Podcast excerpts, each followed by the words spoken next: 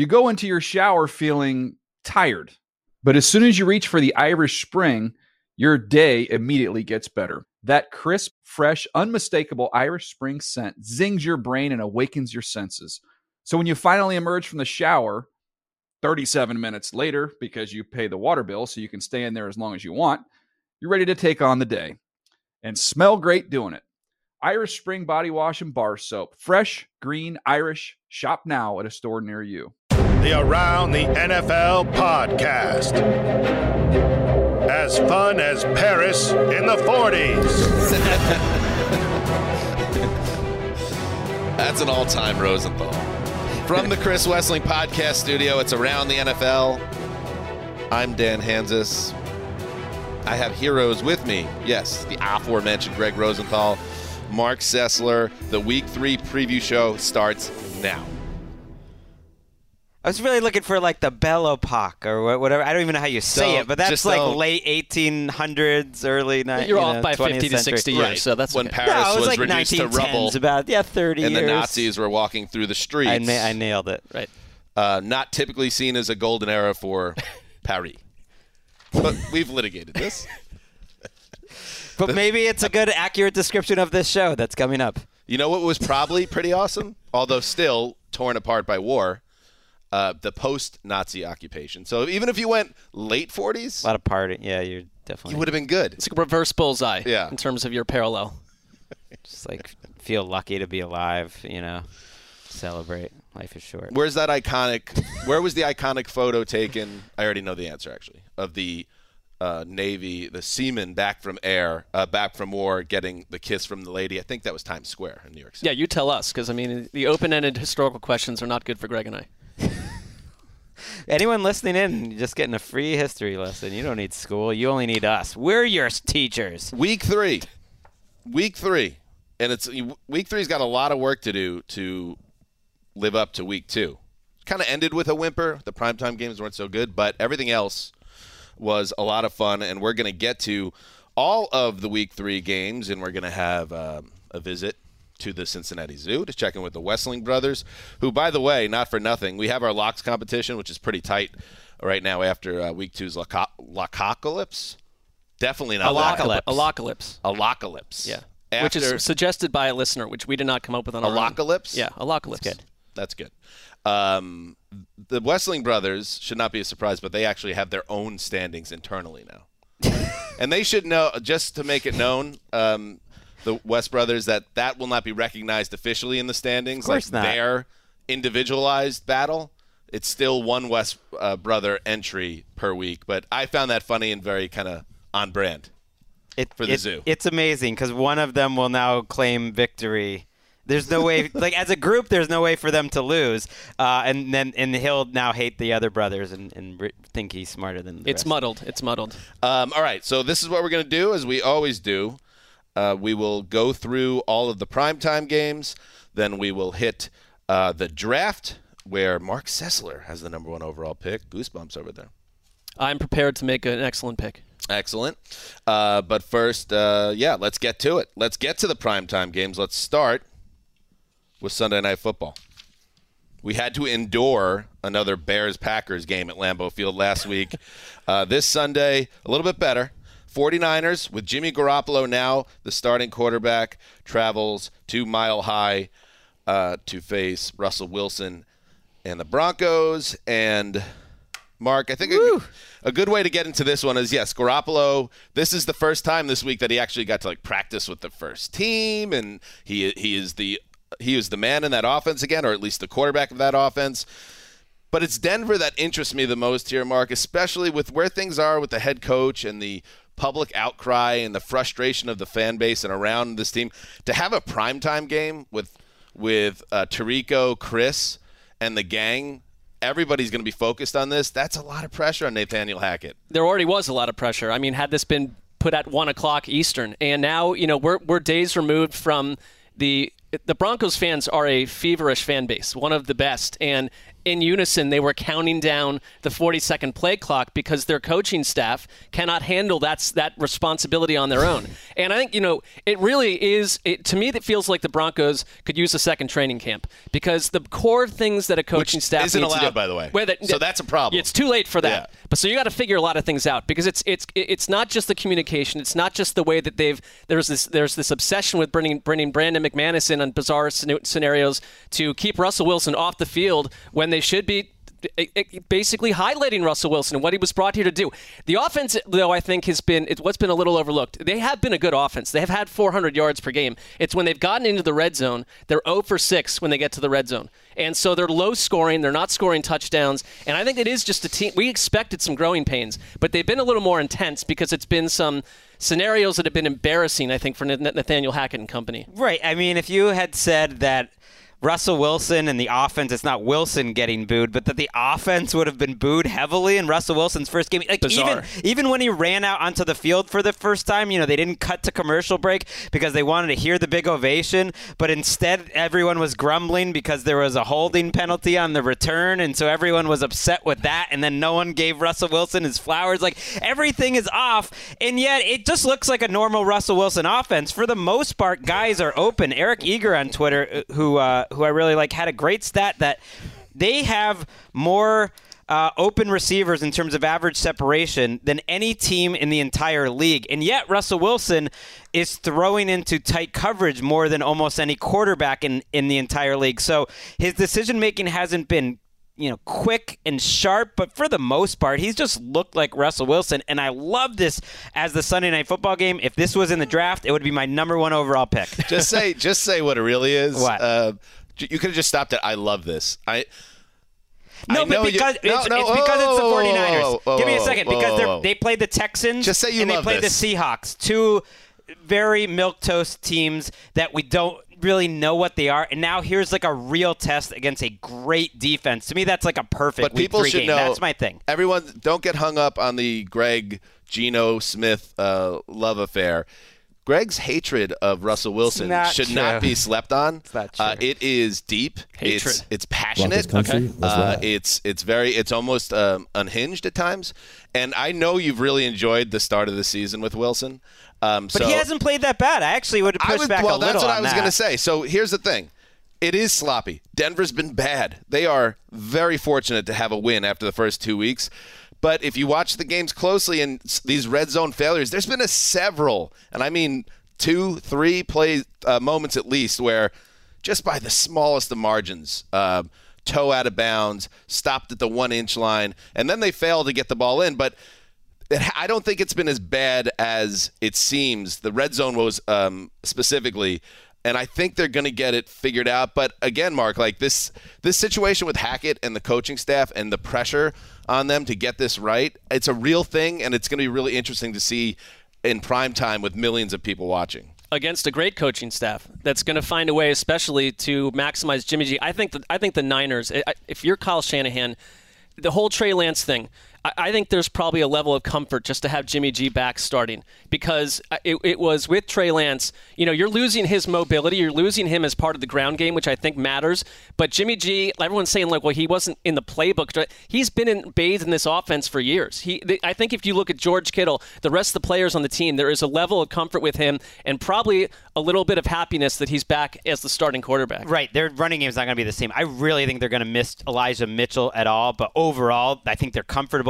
I, I love this game be- just because I'm not sure what I we have with the Broncos at all, Dan. Like they've played the Texans and the Seahawks, who both teams on both sides of the ball, mm. pr- pretty vanilla. And this 49ers front, Ebukam, who they got from the Rams, has been stuffing people against the run. You have Bosa, you have Armstead. Uh, their front seven's great. You got your guy Hufanga in the back end. Like this is a test. Are you enjoying the Hufanga experience? I mean, you made how- some more plays how, in week two. How can you not? I think it, it'd be like if you're naming all pro safeties after two weeks. There it is. He would be your guy. It's been good. There it is. Uh, yeah, and I do not to dwell on it because I feel like people have hit this, and we did a little bit on Sunday as well. But it does feel like, and, it, and you feel for Trey Lance, but it feels like this is probably a better setup for 49ers where they are right now with Garoppolo. It just I think they just want it this way, and, it, he's and it healthy. just happened. That's the one thing. And we buried Garoppolo on the show by the end of last season, and with good reason. He was not productive, and he couldn't lead the offense. And he's the reason I think they didn't go to the Super Bowl, really. Um, but he was hurt too, hurt enough to get uh, surgery on his throwing shoulder. The fact that he's healthy, let's see what kind of season. But that's he has why now. they drafted Trey Lance because Jimmy Garoppolo very rarely stays healthy, and Right. now Yeah, they have you know 16 And now they have another here. quarterback that can't stay healthy.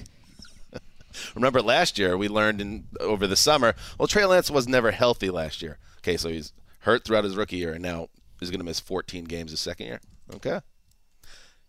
Yes, Justin. Oh. Yes, Justin. I really like the 49ers in this oh. game. Oh, Well, I knew he was locking it up because other he doesn't normally Does- jump does into. anybody it. have any concern that Justin might, in an effort to get into the what amounts to the A block of the show, is going to just start locking up the primetime games no matter what? We have Thursday? evidence that that's his strategy. Yeah, but go on, Justin. No, that has nothing to do with it. I was looking at the matchups. I didn't want to take something that was like right on the line of being not lockable, Okay. six and a half point spread or whatever. So All right. I went with this game. I'm locking up the 49ers. Wow, that's a bold one. I like it. on the road. Does Although it you almost- matter anymore? no, I also think Denver It's so probably doesn't want to be home and if, if it unfolds the way it did last week to begin with. They Yes. are slight road favorites, so that's uh, pretty disrespectful. there San for the Francisco by a point and a half by the Desert folk. All right, let's move to Monday Night Football. The Dallas Cowboys travel to MetLife Stadium for a date with the G-Men. The G-Men, the undefeated G-Men, who are 2 0. Hey, listen, you can only play your schedule. You can only play your schedule, and uh, they've taken care of a Titans team that's a little bit of a mess right now Nashville by one point. They beat the Panthers 19 16.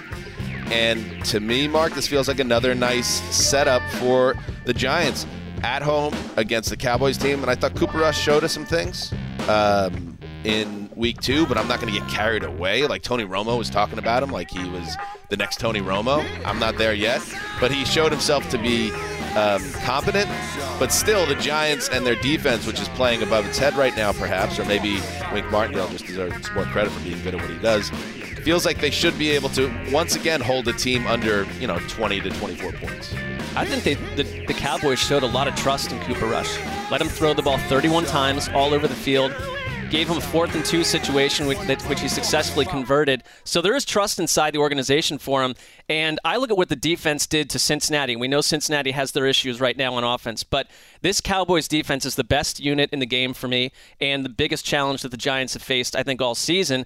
I really think that Brian Daboll's done a good job with the with the Giants. The NFC is more interesting when they're a good team. Uh, they're going to be wearing their whiteout uniforms. The Daboll sent a letter to the Giants stadium Don't crowd care. and said, "I do care about that. I think this is a this is a major moment for the Giants. One of their biggest games in a long time. I'm kind of secretly a Giants fan. Oh, I so- thought you meant I thought you meant the jerseys were what made it a major moment. But I understand what you're saying. The chance in prime time to beat quote unquote America's team, or let's say North Texas's team, and start three and zero for the first time in forever. When's it the last time this happened for the Giants? It They, does they, feel- ha- they it had feels like a a, little- primetime game where they beat Cam Newton, I think, in the McAdoo years. That for a second, it felt, you know they did make the playoffs It- this year. But you're right, it's that's, that's about it. If Yeah. that's the best, Doesn't they it feel up with. like I don't want to get ahead of myself, but I'll just say like if they beat the Cowboys twenty to sixteen or something, don't they feel to you a little bit like the twenty twenty one Panthers where they win their first three games and their fan base is like yelling at the power ranking guy to put him in top ten, and you're It's like, you. You let's just guy." let's just chill out a little bit. But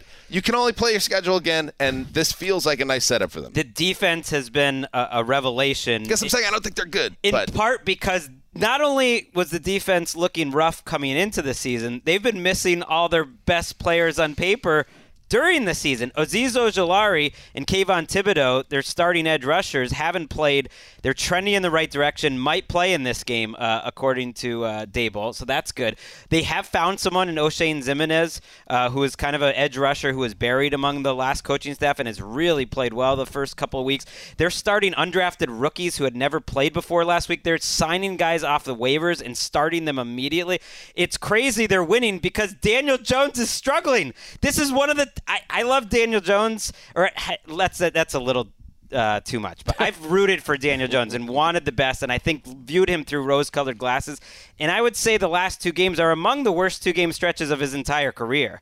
And that's one of the things with playing quarterback. He's gotten buried quite often uh, when he's been fine. And now, you know, no one's getting on Daniel Jones right now because Daboll's there, and that's great. They found a way to win, but but he's struggling, and the offense is messy right now, and they're playing the best defensive player to enter the league at, at edge rusher in Micah Parsons since Lawrence Taylor. I to me, this is Whoa. a Micah Parsons like Whoa. game. You know what I mean? Him Greggy going with the to the- hyperbole there. Well, no, that- he's getting not a- he's getting Who a ton you of ra- who- Lawrence who would Taylor be there? comparisons. Who would be there?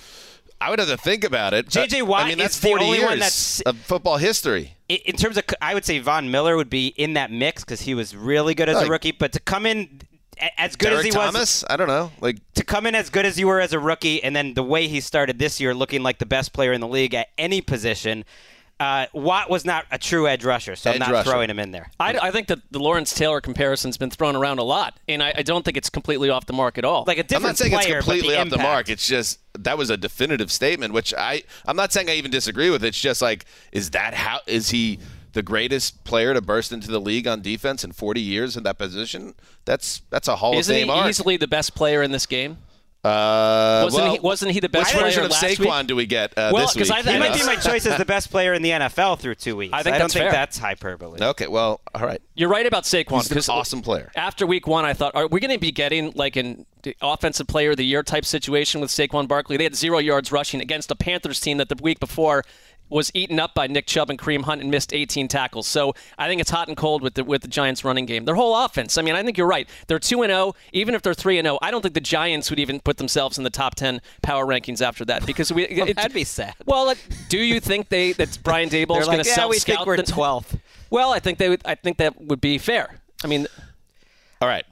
Andrew Thomas, by Final the way, their, their left tackle, yeah, has played really well. So if that's who Parsons is going to, he's helping to make the rest of that defense better, though, I think, because of the attention that goes to him. The rest of the defensive line's playing great. That Their defense, I think, can carry them to this win. They're who I picked. All right. Uh, did uh, Reggie White? Did he come into the league after LT? I think he did. It's another option. Bruce Smith. But uh, I guess you got to go through and I look mean, at he's their also. first- I know Parsons is more of a hybrid. Like I'm talking about yeah. how they entered the league. Like Reggie Right. White's a good uh, example. He did come in, into the league about as good as possible. He won the Defensive Rookie of the Year, and then uh, it was an All-Pro team uh, the next year. So that that's a good one. Aaron that was, that Donald was is not in this conversation, Essentially, I the, assume. the similar type of arc. But one thing Ray that's Lewis di- is not in this conversation. right. no, but I but think one thing like that's Micah different. Parsons does Lawrence Taylor type things and sort of looks like Lawrence Right, Taylor. and he has been playing it while he's been playing two positions, but that changed last week, and I think that's a really interesting thing to watch. For Just the- keeping him there. For the first time last week, Yeah. they did not mess around with the off-ball linebacker snaps, All right. even though everyone is healthy. So we'll see. Let's see. Uh, if if Parsons is as great as we think, he should be able to wreak havoc against Dan- Daniel Jones. It'll be fun to watch. Nice primetime stage for that. All right, let's uh, move on to the draft. It is time to hit with a first overall pick. Sassy, a top 10 NFL analyst, will get us going. What do you got, Marc? Sassy, sassy. They're counting down to Thank you. Five, four. the top ten thing may be uh, slightly overdone. He's a top 10 football insider. Oh, insider. now he's got to use a timeout. I am going to go. Where's the punt returner? This is easy. I'm going Bills at Dolphins. Bills at Dolphins. That's a good way to start things off. If you thought or if you knew back in the summer, because we didn't know with Tua and what this Dolphins offense would be, that they're the number two offense in DVOA, I think that'd be that would be uh, a fantastic situation for Mike McDaniel, which is the case. Buffalo defense though has the number one DVOA, and I think that's the difference for me. Why I, last year I struggled to believe in the Bills as a complete AFC dominant like entry because of the defense at times. And you know they had that game last year where they lost to, to Jacksonville. This team to me feels um, immune from letdowns like that, and it has to do with the defense. My one concern though is their their secondary is banged up right now.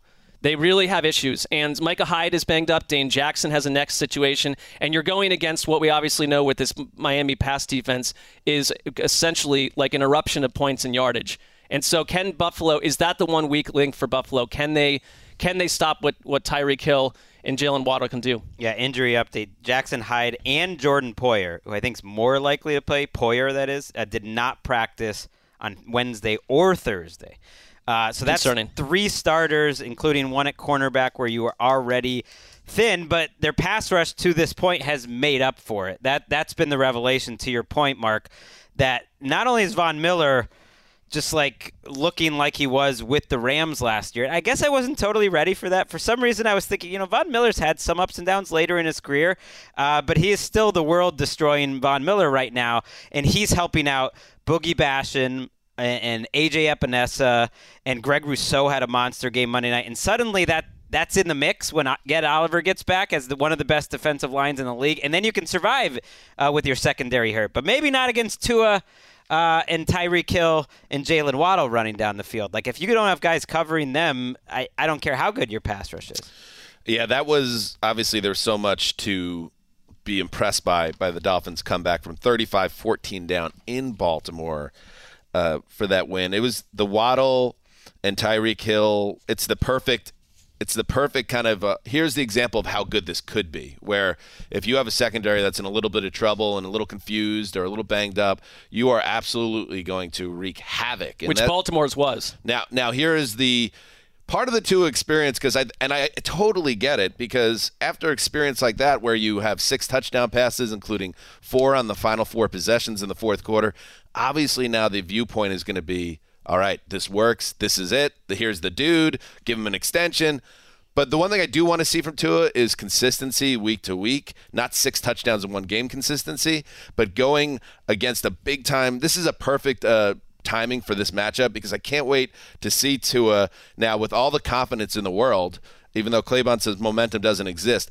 The Dolphins offense is feeling completely proud and full of themselves entering this game, humming on all cylinders. So, what happens now when they get a Bills defense that just erased their first two opponents and you know they they're number one in the power rankings the bills and i was like when i'm talking watching the games like there's nobody in their class right now which is why i think buffalo again is going to roll here but if miami Oh, wins is he this gonna game do it? Is he Hmm. gonna do it?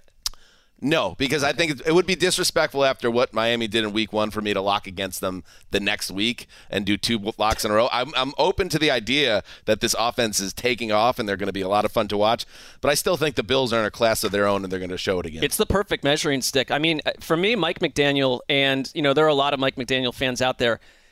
I think he's completely unlocked what Tua can do because Tua's six touchdowns last week were his 18% of his career touchdowns in one game, which is wild. But that's both like good and bad. That shows that he's Well, been I- kind of a middling producer. Right, previous to this. Right. I'm wondering, though, if now what we're looking at last week, it's not going to happen every week, but Mike McDaniel might, and he's done this with other quarterbacks, he finds a way to turn star players and maximize them. Because in another situation, Tyreek Hill goes to the Dolphins or under a different coaching staff, and he's already grumbling because he's not the Kansas City version of Tyreek Hill. Instead, he's much more. And I think he's very happy. And like everyone, the offensive players on this team think like we're going to be used well, coached well, and if you get a 30% better version of Tua, which we got last week, the Dolphins suddenly are very dangerous. And the AFC East, which a couple years ago was owned by New England, is completely flipped at this point, where it's Buffalo and Miami. Well, the the the idea of giving up all those picks for Tyreek Hill is he's a force multiplier. That he makes everyone better. We normally think quarterbacks make everyone better, but the idea of trading for AJ Brown or trading for Tyreek Hill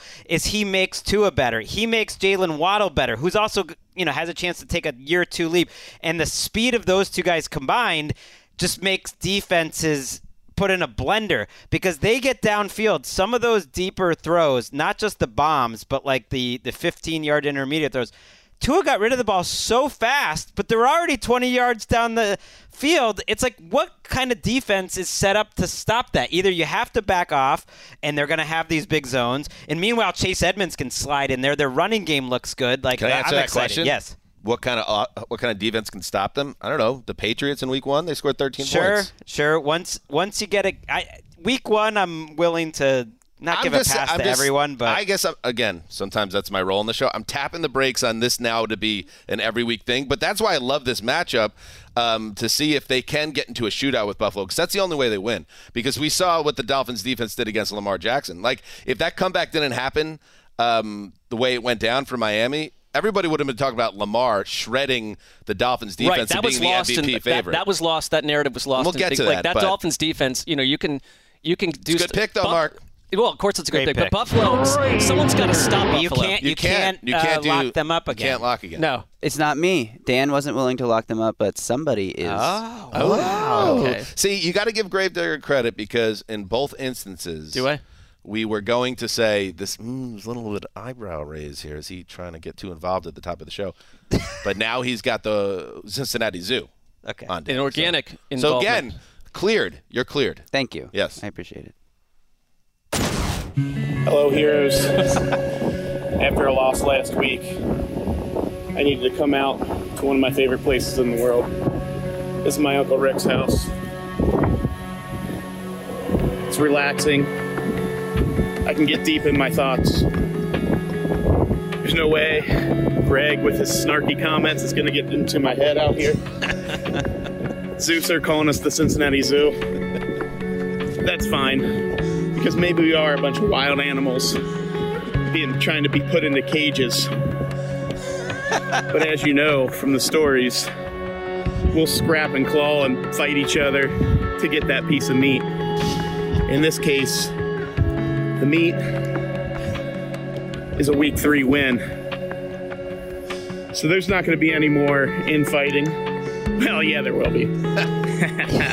but that's us. We're a bunch of wild and crazy people. And we're feeling a little cornered right cornered right now.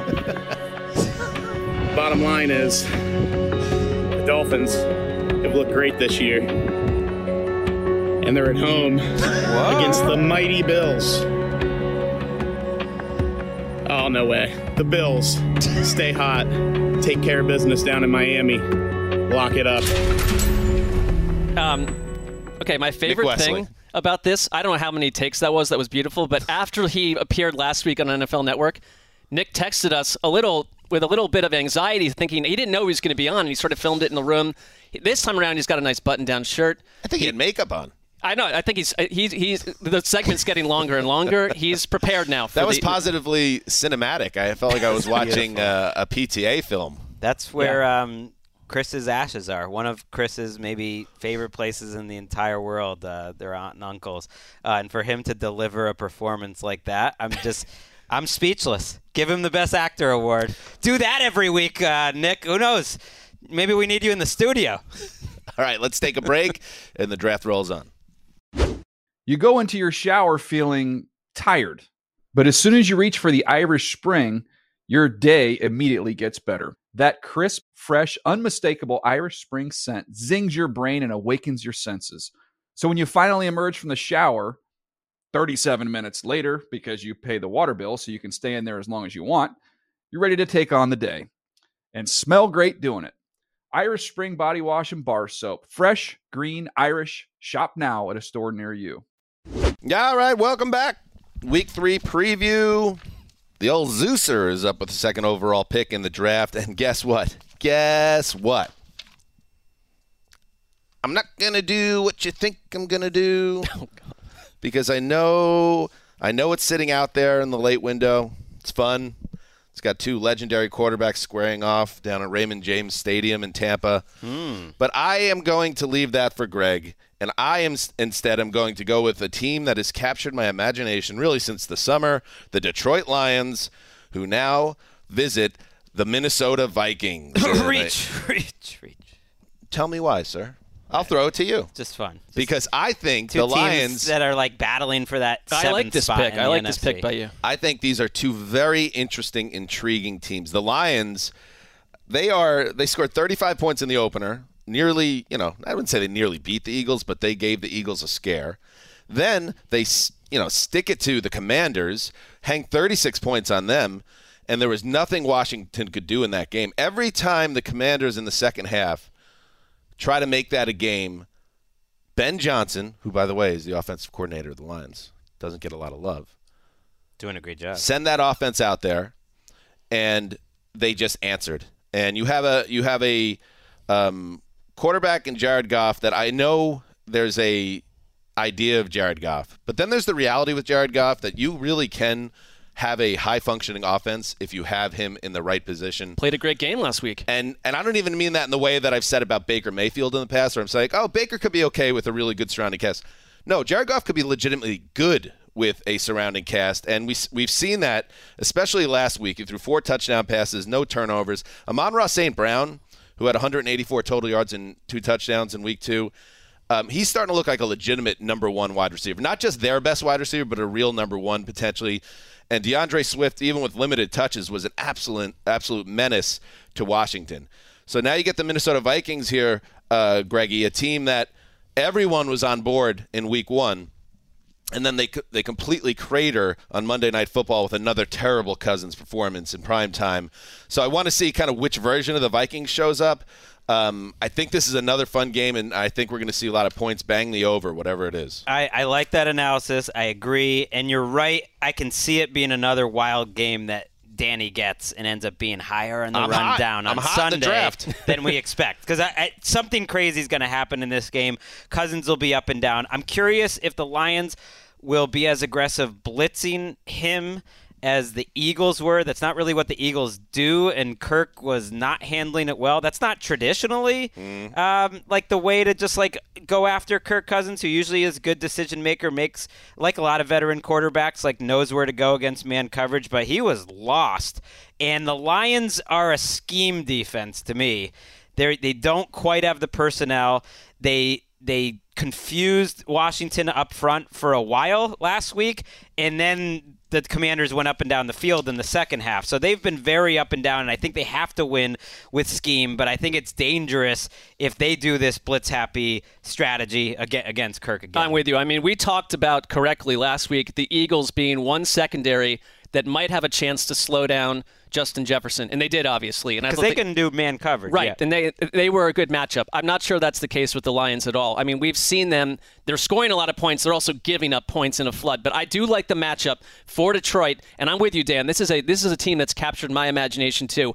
The, their offensive line, their run game, dominant. It's a great situation for Jared Goff because of how balanced they are, and you're playing a Vikings run defense that is 30th in DVOA, and you can run on them. And so I like the matchup for Detroit. And I'm with you on Goff. I mean, I, I you know, it's easy to be suspicious of him in general.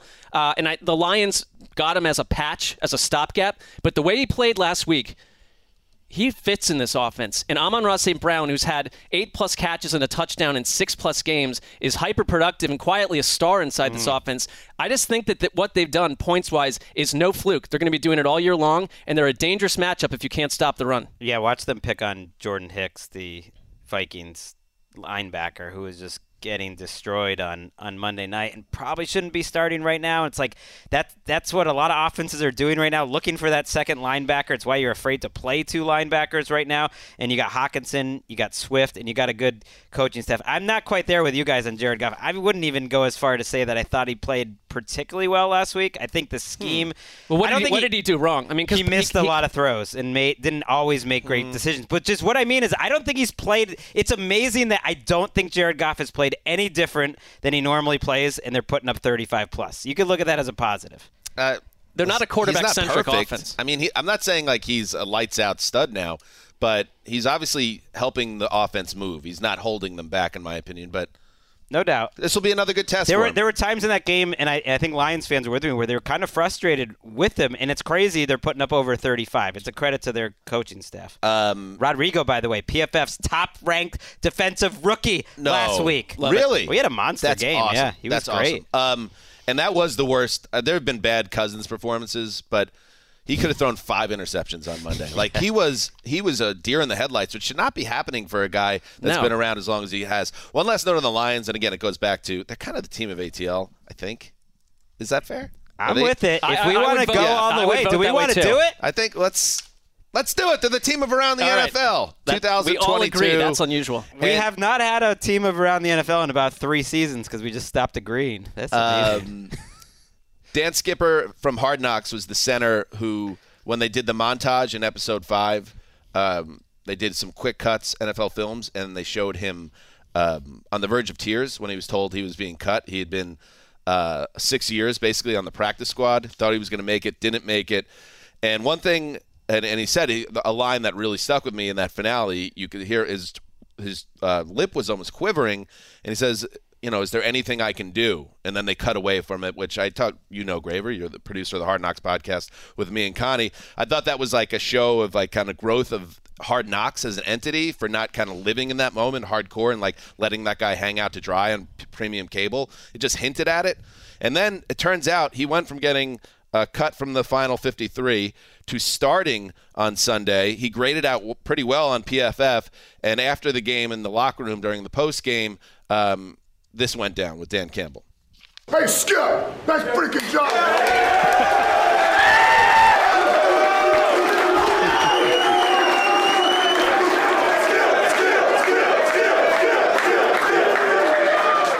And it's just like a the the empathy that in that building, and it's all coming from the top with Dan Campbell. It's legit. And in, in past hard knocks, you would see a coaching staff. I feel like pretend that they really cared about the players. Uh, this organization, there's just a lot of feel good vibes, and I think it's translating on. It the is the perfect team for around the NFL this season. And Skipper's six foot nine; he barely fits in a door. So I don't know how you get it, get his lip to quiver unless something This very is a unfortunate perfect uh, occurs. You're saying a big man can't be emotional? no, I'm happy to see that that he that he's in touch with his emotions. It's a big moment. Not only getting around the NFL uh, team of ATL, but hey, go get a winning record. They're six point underdogs in this game. I picked them to That's a win lot. this game. I like them to win this game. Too I much think this wood is a for win- Kirk Cousins after what we saw on Monday. This I is a winnable game. Let's go. Uh, let's go be special. Lions. I don't like the way I put that actually, because Cousins, the primetime thing is real. Cousins on a Sunday early Off a bad loss, off yeah. a bad loss in his building, could At home. absolutely go off with Justin Jefferson again. Anyway, we got to keep moving. Uh, Gregg, uh, the draft turns to you. Yeah, I guess I'll take uh, Bucs Packers. I got to. I just feel like for the integrity of the board, have another Sunday with my guy Tommy, and uh, I'm I'm really feeling like another Sunday with my guy Greg Olsen. I am enjoying uh, the Greg Olsen experience once again. The Brady offense right now is so weird. Uh, they're missing so many pieces, not just up front that we have talked about, but also Julio Jones is still out of practice this week. Mike Evans is suspended uh, for this game.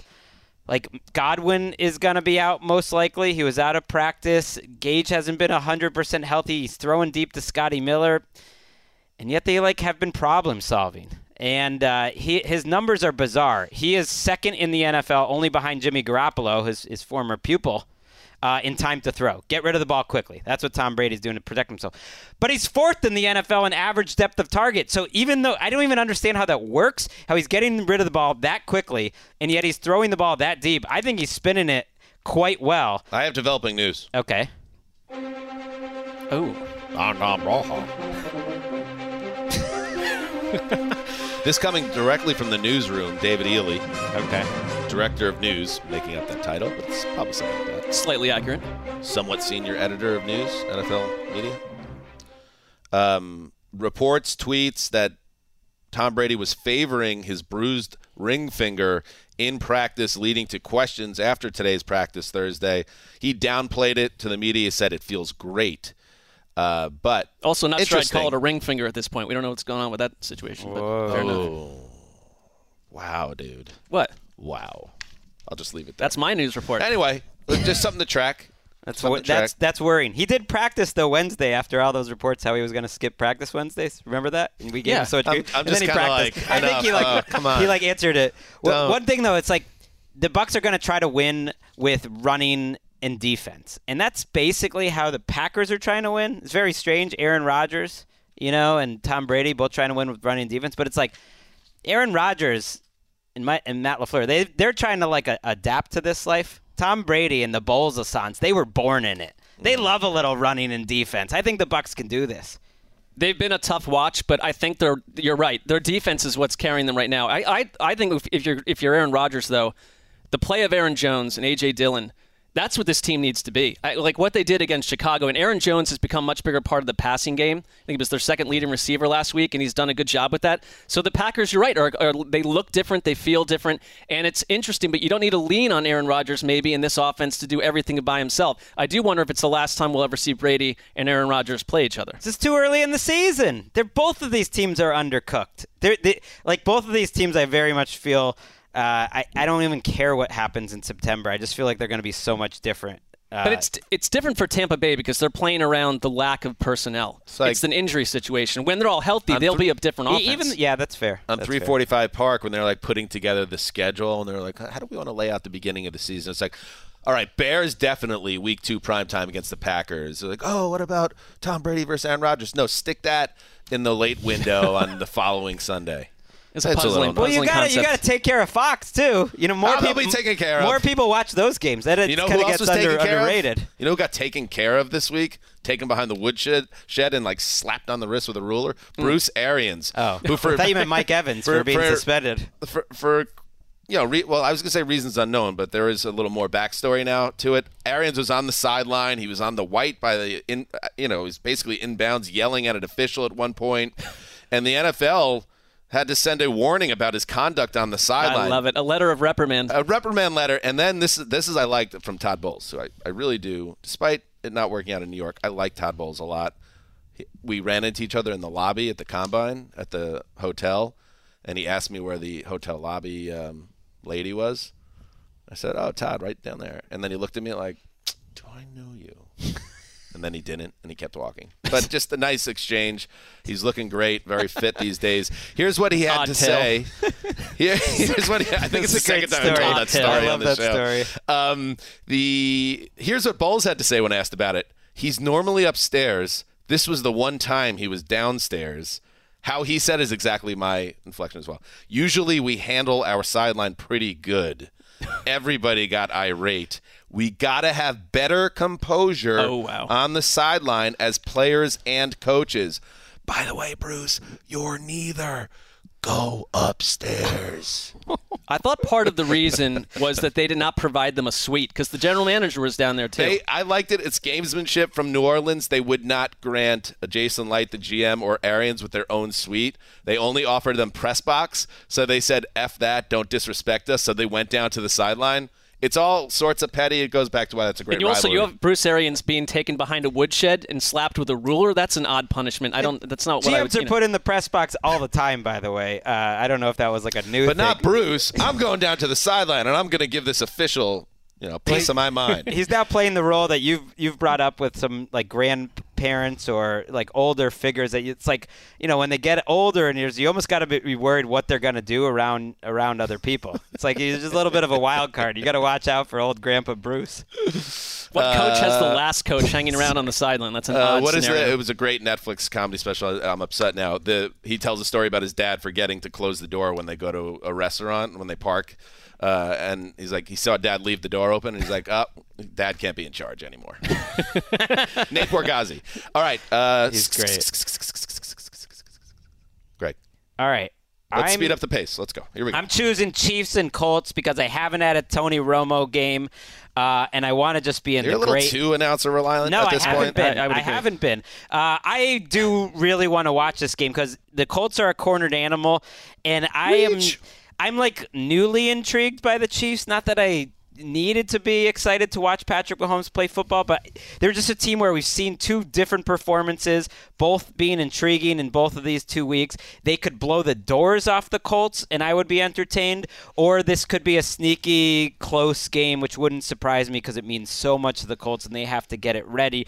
Uh, but more than anything, yeah, I just miss Tony. It's been three weeks. I haven't uh, had him yet, and I want him. I, mm-hmm. I don't think this is going to be a close game. Although, I mean, this is essentially I don't I don't like saying this in week three, but if the Colts go down here and they're 0 and 3 and they've lost three games convincingly, like I, I just I think that's sort of their season on some level. This will make or break them how they But, but respond. not because because of the division. I'm with you, but because of the division, I feel like it That's changes in the things. South. They, they, they went on a run last year. When, but but they, the, Patrick Mahomes has been awesome against Gus Bradley as a defensive coordinator. It's not a good matchup there. The, the Chiefs can rush the passer. Matt Ryan to me has been the most depressing quarterback watch in the league, and I think he looks. He's been under duress nonstop. He threw a ton of terrible interceptions last week because of that. Jonathan Taylor did not get going in the first half, and I don't think that, like in terms of game script, that it's really a Jonathan Taylor type game if you're down 14 nothing in the first quarter. I don't know what to like about Indianapolis in this. I mean, they haven't nothing that they've shown on the field so far. They were Just that- jobbed last Just week. that teams play differently. Uh, they need to protect. I think they'll probably get Pittman back. It sounds like, which, which He's practiced. which would be big. Maybe their rookie Huge. Alec Pierce. Uh, but you mentioned Gus Bradley. That's the depressing part. Is that it's not only the protection uh, for the Colts and the offense.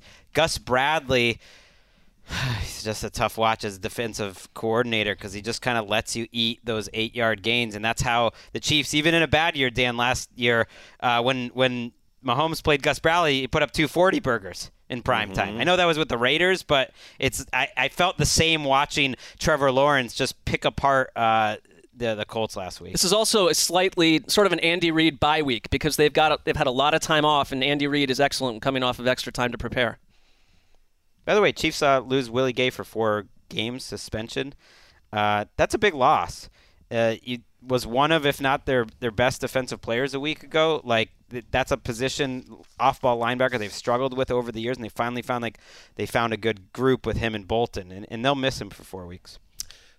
the beginning of the telecast of the Colts Jaguars game when they were talking about, oh, you know, the Colts, they'll figure this out without Michael Pittman. Nyheim Hines will be more involved in the passing game. and it was like, uh-oh. Uh, and they even had the first completion. But in general, like, yeah, if you're going to, if this is going to be the protection you give Matt Ryan, if this is going to be the skill group you're going to give around him, like the first interception he threw when he didn't kind of put himself into throw and try to sneak one in with off his back foot from midfield. It was easily intercepted. Like he can't make a lot of different throws at this stage of his career. Things need to be set up well for him, and they haven't been. Uh, not good. Not good at all. Not a great pick by Gregg either. I thought Strange pick. could have gotten that later in the draft. I think. I mean, you could have taken Lions Vikings at any point. No, no, because I know. Uh, I know. Um, Well, you certainly could. Sessler is. Uh, I know, into but it. yeah, I I know, would- you I know certainly- you're into it. No, I would not have taken that. That would not have been in my top. But Dan, I think you're you're correct Yeah. that I might have. But Yeah, you, you may but, have. Yeah, but were you have. picking between his two picks? No, you were not. No, but I'm saying So I didn't want to. I didn't know if you weren't going to do it. also, I knew take take what you want. Don't Right. worry Well, about Well, that's why I took the doing. unless Chiefs you Colts. take unless you take the Colts fourth overall. There's a there's a Then lot of mistakes. like um, No. endless critiquing of other people's choices on this draft, and I that we- it's By the way, that's it. That's the in the lock zone. I I'm almost surprised, but I guess. All right, Uh, I guess will. no I, will grab a late Chiefs. game now. Again, people think that I don't know what people think. Some people know what Zeuser thinks because I did an AMA on the Around the NFL Reddit yesterday. Check that out. Like over 400 questions, I believe, came in. I got to as many as I could. Uh, check that out. Did you reveal anything of a personal nature? About you mostly. Yes. I'm gonna have to read this. Yes, very About some me. very personal things about you uh were. um, so check that out. I have to grab a four. What I was going to say is we're actually watching these games that we're drafting on Sunday. So you need to when you draft, make sure you got your two windows covered. Now the late window for me, I'm going to take something, and I like Rams at Cardinals. Oh, how dare you. At State Farm Stadium at 425, sticking it to Sessi. Uh, always good. Just like in fantasy football, Justin, you could stick it to the guy that's right behind you. It, it almost justifies everything. It doesn't matter anymore. Well, I'm nonplussed because that was exactly where I was going to go. But tell me why you picked it. All right, so I picked the game because yes, I, and I did. I rewatched the Rams, and uh, I know Marc, you were pretty hot in the pants about it, ants in the pants about the Rams uh, nearly blowing that game against the Falcons, and I still kind of came out of it like, oh yeah, they were up 28-3. You know that they did. They were taking care of business, and then they got complacent, a little sloppy, and gave up a special teams touchdown, uh, and then needed Jalen Ramsey to high point that interception at the end. So, not a not a stellar kickoff to their fa- uh, their uh, title defense by any stretch, uh, but they did get that win. Uh, so they enter this game one and one. The Cardinals, we know what happened on Sunday. Come back from 20 down, 20 zip at the half to to beat the Raiders. So I think this will be a good test here. Which version? Two teams that you have. There are definitely reasons to be concerned about them, and you could look at them one way and be like, "Ooh, I don't know. These teams kind of seem like they'll be also rans come January." Or you look at them a different way, and you're like, "Okay." I can make a case for either of these teams making a deep run into January. Let's see where they're at in week three. Let's fly. I mean, the one thing here, after the way that last season ended for the Cardinals in Los Angeles with a depressing playoff loss, in bad as it gets. It, it was about as, As bad, as, it was gets. for the Titans on Monday Night Football, that's how bad a playoff game was for the Cardinals in January. We were there. And, and it's been a theme against the Rams. McVay owns Cliff Kingsbury, six and one against them. In five of those games, the Rams scored 30 or more. And this Cardinals defense, for whatever happened last week, I know it ended with the defensive play to end the game. Their defense has been a massive mess. And so I like this because I wasn't sketchy about the Rams' offense last week. It was their defense. And I don't know if you're going to get Arizona's offensive performance and what you got from Kyler Murray on a week to week basis because I still factor in week one and how messy and disorganized they look. And the Rams have done that to Arizona over and over. But what I love about last week, because I was wondering at some point, can Kyler Murray lift the offense on his own because they're they've just been a mess. And what happened last week was Kyler Murray playing the kind of game where you believe he can do almost anything. Can he double down and do it against this Rams defense this week? We'll see. They needed his legs to turn that game around, and you do wonder. Made if- a couple amazing if- throws too. Right, but even a lot of those throws were because he was running around and it was out of structure. And and I think they had some design runs. He had some scrambles, and then you have the plays like the two point conversion. I mean, the two point conversions were a perfect encapsulation of what makes Kyler so great. Because one is with the legs, it's outrageous, and the other was just a pure throw from the pocket that I don't know if a six foot two quarterback could have made. You needed to be short to get it through that little window there. Easy, Gregg. Uh, maybe not. Um, he's ridiculous, and yet I don't know if they they're comfortable leaning into his legs as like a base part of their offense. They've definitely gone away from it over the last I think year they're and trying a to half. keep him healthy. Right, keeps getting hurt. So I don't know what they do well. Like the fact that they've spent the whole offseason talking about building the defense around Isaiah Simmons and then they benched them for week two for the most part. Uh, I, I don't like this defense at all. I love the history uh, of what the Rams have brought to the table. I love that McVay, just to feel alive, is playing uh, Skowronek at fullback for 20 snaps and it's working. And that's why I'm locking up the Oh, Rams. Very nice. Very nice. I like On the road. That's that's a gutsy uh, lock. Hey, the Isaiah Si- Simmons, former first round pick, he had the uh, fumble. Uh, forced fumble in overtime, uh, but he was benched for most of that game. And I thought it was interesting. They asked about Isaiah Simmons on Monday. Here's what Cliff Kingsbury had to say. I think he's giving us whiplash. I would say, you know, like it's he can be as good as he wants. I'll say that, and he knows that. He knows that's how we feel about him. We've we've addressed it many times. I think um, it's a commitment to football all day, every day, and, and being the best possible player you can be. And you see the flashes. Uh, I just thought that was really interesting. Um, another first round pick of the Cardinals, another guy that's vitally important to what they're trying to do. And you have the organization publicly saying you need to be more invested and into what's going on here. Uh, just notable to me. I wonder if he gets I- more playing time yeah. after that play. I had not, I had not heard that. Maybe they should send him over to Kyler's for study group. oh, did you, know, not? Put that you didn't into read the the, contract. power rankings because I actually wrote about it. I I did not see that in the power Oh, rankings. it's okay. I have that saved for this Oh, you probably did read it, but then it just went in and out because slipped you my got so much going on. Do yeah. you read our, the articles that we I'm- create? I'm sure you read NFL.com slash game picks this week. everything? Everything. All right, let's uh, take a break and we'll be right back. You go into your shower feeling tired, but as soon as you reach for the Irish Spring, your day immediately gets better. That crisp, fresh, unmistakable Irish Spring scent zings your brain and awakens your senses. So when you finally emerge from the shower, 37 minutes later, because you pay the water bill so you can stay in there as long as you want, you're ready to take on the day and smell great doing it. Irish Spring Body Wash and Bar Soap. Fresh, green, Irish. Shop now at a store near you. All right, let's keep moving here. Marc Sessler, the floor is yours. I am going to select the late game, as you said. We got to structure these days. Jacksonville at the Chargers. Thought about it, nearly pulled the trig.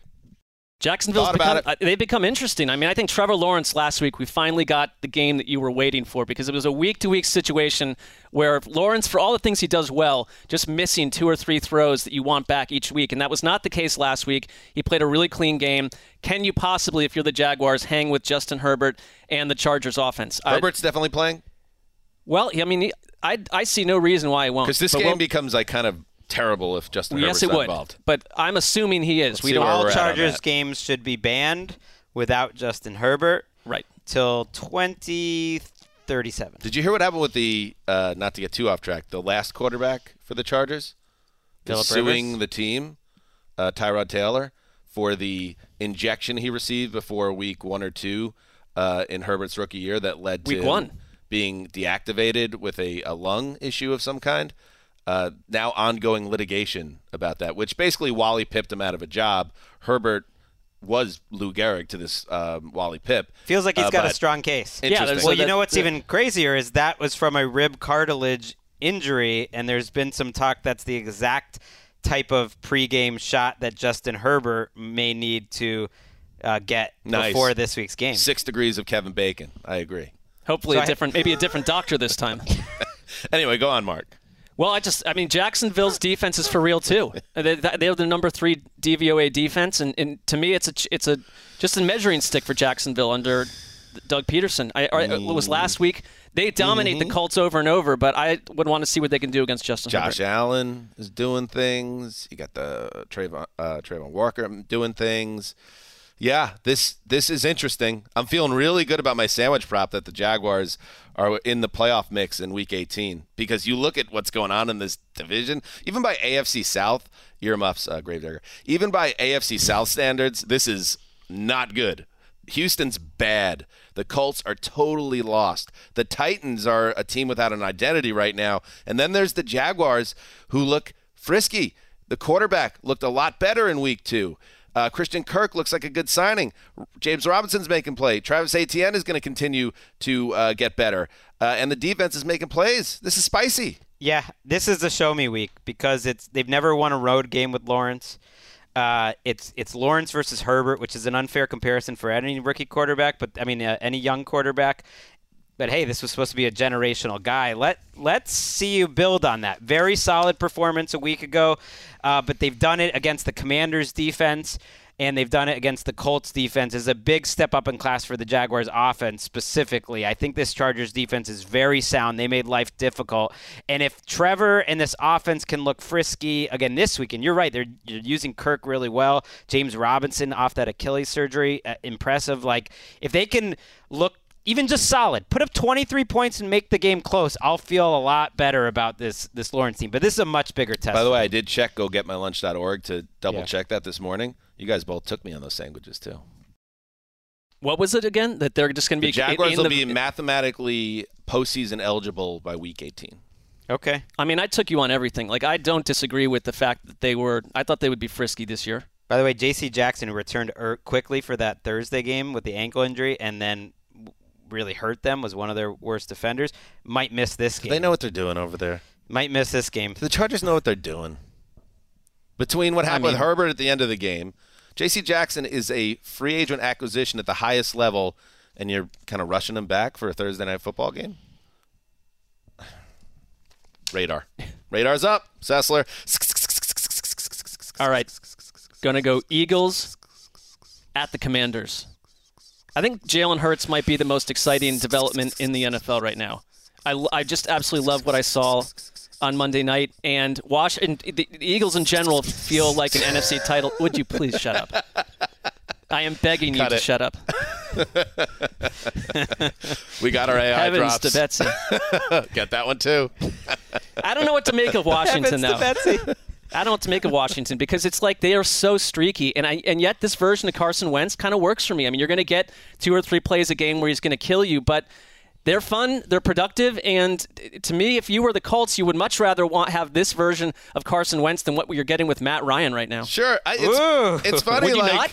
No, the thing that's funny is people were so hung up on the last two games of the season uh, in Indianapolis that they forget that this is kind of who Carson Wentz always is. He's very streaky. He will make your offense stuck in mud for one half and then throw two or three touchdowns on four drives in the second half. Probably not a championship quarterback, but also not quite as helpless But and he, he, hopeless. he kind of turtled three out of his last four games. It was how it ended, where he it. became a huge problem. I get it, but Whereas in- these first two games, right. yeah, he's been up and down, but he's been okay. But that's who he is. Like Yeah, the yeah. ups. Are, I think that. I guess this is what I mean. The downs suck. Like the lows with this guy are brutal. But I think the highs are a little higher than people give him credit for. I agree with you. this is the first time he's As played. we all the- know, decided to really go ahead and uh, start to take command. He has Exactly. started too at times. I, w- I wish this game was in Philadelphia. Um, that would that would be fun. You know, you could follow up the Jalen Reagor booze. I mean, Carson Wentz, eh, they're they're gonna go crazy when he comes into town. this Did is you in hear, uh, Washington. AJ Brown, by the way, in the post game interview, and they're asking about, oh yeah, all these different celebrities. He's like, yeah, man, Philly's lit. it, it was a nice Philly moment, I will say. As much as we talked about the Jalen Reagor stuff, like a nice Philly moment on Monday night. that was a party. It absolutely was. It was like that Michael Vick uh, Monday night game. And I think this team has more staying power. Uh, and I think they're going to really test Washington's communication. They lost their center last week, Chase Roullier, who's one of their better offensive linemen. is now out for the season, I believe, or at least he's on injured reserve. Uh, and that is how you get after Carson Wentz. Like, test whether he can get the protection set, test his pocket presence, see if you communicate. And they have guys up front. They got Hargrave, they got uh, Fletcher Cox. Like their defense holding. Uh, you know the Vikings to seven points almost got lost in the in the Jalen Hurts excitement, uh, but they're very deep up front. And then on the back end, their defense looked like the 2021 Washington defense a year ago. Just like a whole lot of people looking at each other, being like, "You got him? Oh wait, did you have him? Uh-oh. Oh, oh, do I got him?" And then the Eagles, more than almost any offense in the league right now, I think really test you uh, because of their run pass options and, and just being really sound in your assignment. Like this isn't a spot for Carson Wentz to be down 28 points and coming back. No. I mean, this, this, this Washington's defense gave up 241 yards midway through the second quarter a week ago. So they're very vulnerable, and I think the Eagles, to me, are one of the most explosive offenses around because Jalen Hurts can kill you in so many different ways. Mm-hmm. Mm-hmm. Mm-hmm. Number three in the power rankings, the Eagles. They are. I think we're all in on them. Greggy, Deservedly give, I give you credit. You were in a little earlier, although you're always in on the Eagles. So it's like, at what point do you just say, well, he's perpetually in? FYI, Where they were it even start? more though. Even They were more. my Super Yeah, Bowl Marc pick was team, in too. too. Marc was in What too. about on the podcast? I know No, on yeah. the No, website, uh, but what did you say on this show? universally. Yeah, he- universally. Oh, is that? Are you doing but that I had now? Them, I had them lose the Super Bowl though, so I'm not quite in. As, But you Gregg. were throughout the offseason, and my Yeah. excitement was was with Hurts too. I did have him in the playoffs a year ago, but to your point, uh, I'm you- always in. on You're the doing Eagles. universal picks now for the website and the podcast and TV because you've always mixed it up in the past. I like to mix it up because one of them will probably be right, but no, I've, I've Oh, gone yeah, you- across the board. I saw how you sent out to our text group that like all ten NFL analysts picked uh, the Browns over the Jets. I did. They I sent out the that thing, and two the of them. ATN Bastardos yeah, chat. two of them were on that text chain. Colleen Wolf and Marc Sessler. Yeah, just a little. Hey, I see that. Somebody sent it to me, and I said, you really, oh. what a powerful dunk on us But that what was. I was trying to say, 360 you hammer knew, tomahawk. you knew when you sent that out. Your old buddy, uh, sixty percent G over here, had faith in the Jets. No love for that. Well, what do you want me to do? Uh, just, just point that out. Like, Just how much? Gregg- how much Gregg credit do you need, Gregg? That's it. Like, it's not That's enough the that I singled you out just now, maybe even erroneously More. about the Eagles. More. It's like, what a great job, Gregg. More credit, please. Uh, speaking of the Jets, easy slam dunk for me here. Because not only is it the Jets with some like optimism after the miracle in um, Cleveland, What could go wrong? Exactly, but there's also we just did a whole episode about who's our the most dangerous cornered animal. Cincinnati Bengals, defending conference champions. So now the 0-2 Bengals travel to the Meadowlands to take on the Jets. By the way, the last time these two teams played at the Meadowlands, it was the Mike White game. So the Jets, even last year, as bad as they were, beat the Cincinnati Football Club. And now you have a Bengals team obviously desperate. Things are different now, I feel like, than they used to be, especially now there's an extra playoff spot. 0-3 is still deep doo-doo to be in, but you could climb out. But you certainly do not, if you're the Cincinnati Bengals, want to lose three in a row here. Um, and not for nothing, if they ever did, you get beat by Pittsburgh, Dallas, and Jets. It's not like you're you're against the league's powerhouses that you're losing these games. So they really need to take care of business. And just to put a final bow on the miraculous nature of the Jets win, and I'll say it in a positive and a negative way. Uh, the the negative of it is that they got beat up. The the Browns kind of executed their game plan on the Jets for 58 minutes, and the Jets looked very much like the Jets of every season we've done this podcast for most of that game.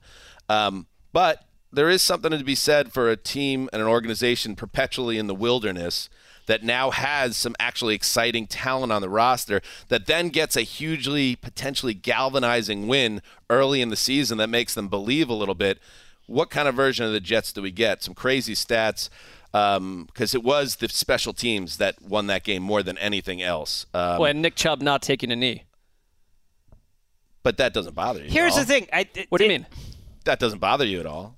right? It does, I- it bothers me because that's a coaching breakdown. They should But have I told wanna- them do wanna not focus take on the a Jets here. I know. I know it's a random point, but everyone made this point. I feel like and didn't totally watch that play. Like, yes, he could have gone out of bounds there, and if if they had told him before that play, that's probably what he would have done. But he needed to pick up that first down, and he was making someone miss to pick up that first down. It would have been impossible Nah, for him to get up the, The at coach the one. said he No. should have done it. The, Right. the No, no, running no, back I said know. he should have He done said he it. should, right. So anyway, a few fun facts about Braden Mann's onside kick, and it, it was, um, uh, for the record, the, the the special teams coach is Brant Boyer. So shout out to Brant Boyer for what they were able to do in this game. But they had um, that was just the sixth successful onside kick in Jets history. The first since 1997.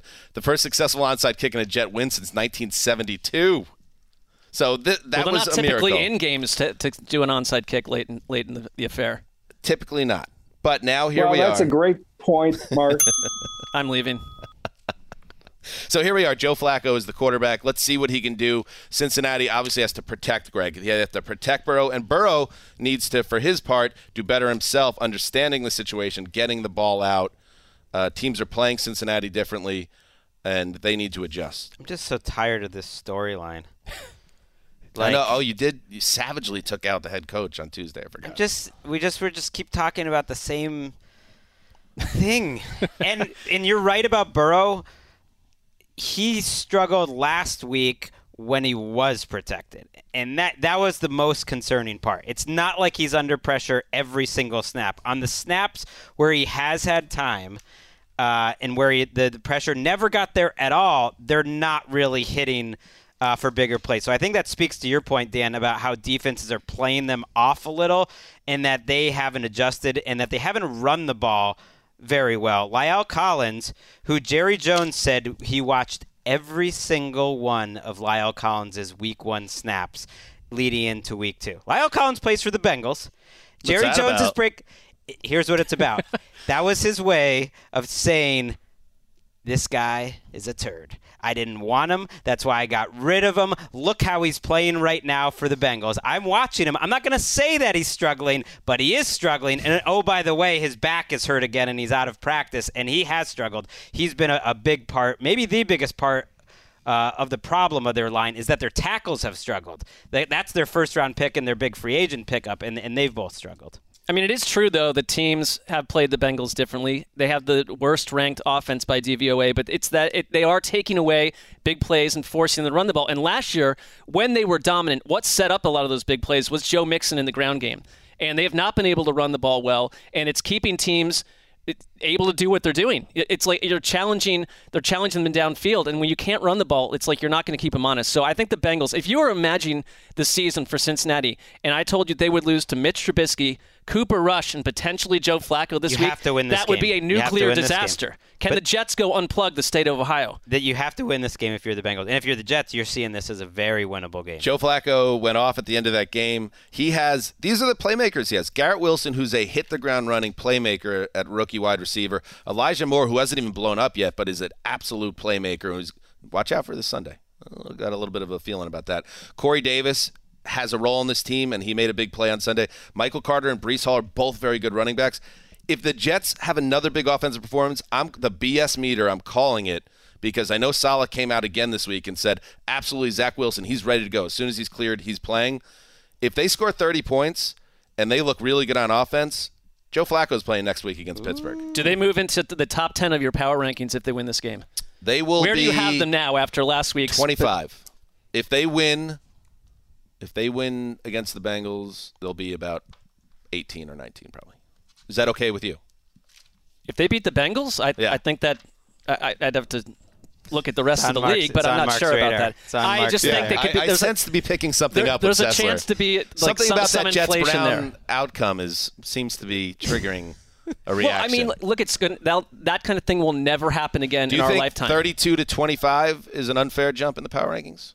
That's what it was off that win. No, I don't think it's Did unfair. those those two teams looked pretty even to me though? I didn't like like that was a tie game in the fourth quarter too. It wasn't like it was like a crazy come. I mean, it was a crazy comeback, but they also were back and forth. How many teams in the NFL have more than four have four players over 120 yards from scrimmage? Jet Jets are one of them. Uh, two. I don't know. I'm just guessing. It's probably only one. That's how they're spreading out, and that All right. doesn't even include more Berrios. I'm fun. I'm, I'm, I'm very I'm very excited. This is fun. Let's do it. Gregg, you're up on the draft. Okay. Uh, I'm fun. I got to take the cornered animal game, Raiders and Titans. Good one. Good pick. And um, there, this was the hardest game I think to pick all week. Maybe you guys disagree. I'm I, with you. I toughy. I flip flop my picks. At first, I thought Titans. You could just see them winning this game because it doesn't make sense and everyone's hurt and it's an organizational win and like this is who the Titans are. And they've been doing it for An a long time. it's like Mike Vrabel's good at making you know the, the some of its parts even greater, and then on the other hand, Josh McDaniels so far is finding ways to lose games, and yet I just at the very end, I had to switch it back to the team that just passed the eye test and looked better.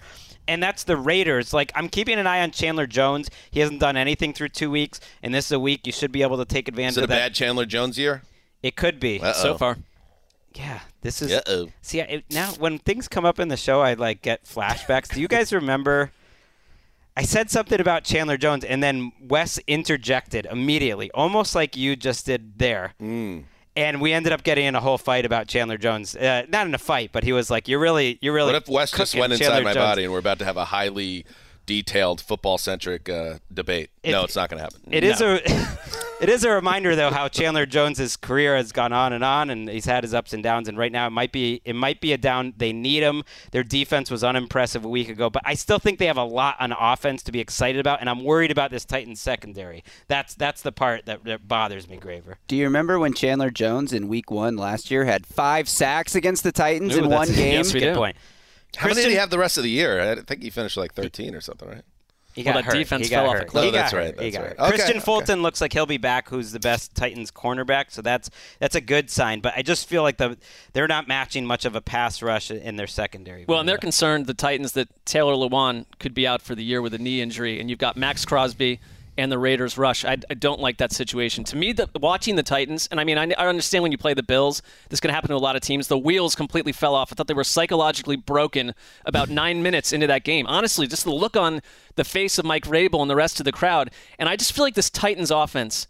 Uh, Jon Robinson, it's on you. I feel like they were they've they've stuck around what they do one year too long. They lost AJ Hmm. Brown. They're leaning too hard on Derrick Henry, and there doesn't seem a way out of this. I just don't know if they're really. I, you're in that division. You're right, Dan. They, they could win eight. They go eight and nine and win that That's division their saving grace. That's their saving grace. But do we You gotta like, win a game do you like like this. the direction that this Titans team is There's going There's no in? way you could like it, but Justin, I'm curious your thoughts. Obvious, here are my thoughts about the game. Like it was obviously bad and disappointing on Monday, but then I thought to myself, as you spin forward here, that was you were sent up there to be slaughtered, and they were, and the Buffalo celebration was on by the second quarter. Um, I didn't come out of it thinking that oh they're so much worse than I thought. I just thought the Bills are so much better than just about everybody else right now. So this is a great matchup for them in my mind against a Raiders team that is desperate, yes, but also you know a middle of the pack, maybe a little better team. If if the Titans are as well coached as we've always said, and if we really do believe in Ryan Tannehill to find a way, and and if we think Derrick Henry is not actually a step slow, it's just that the blocking has been bad. Find a way, Titans. Uh, and if you don't want to be the, called the Titans, don't get beat here in your building in a huge spot. Do you think they find a way here? Just be honest with me right now, or do you think this that was team's a lost? threat. That was a I threat. I don't. Honestly, I picked the Raiders this week. Okay. And I think that Okay. Davante Adams is going to go off the way Stefon Diggs did because the Titans don't like to do like a shadow coverage with their best cornerback. They don't like to roll safeties and bracket guys. They just like to play their scheme. And you know, when you come up with a, against a superstar receiver like Diggs last week or Adams this week, I really think if you got Adams in fantasy football, They're having an be happy. identity crisis. They started 0 2 last year, got the number one seed. You know who their number Different one year, though. receiver Very is? different. Uh, Graver, off the top of your head. Sorry, You know who their number one receiver is so far this year? The Titans. is it Kyle Phillips? It's Treylon Burks. Treylon Burks. Treylon Burks is the highest with W. hundred yards. highest rated rookie receiver by Pro Football Focus right now. Oh, look at that. he kind of just took do? the summer off. I like what he did there. You know what you should do, Graver? You should do the thing where people covering a football game, like the announcers, like, "Oh, I don't pick. I don't pick. Uh, I'm too close to it. Professionally, I don't. I don't pick for or against the Titans. I'm Then you're surprised. covered. I'm surprised at you, Graver.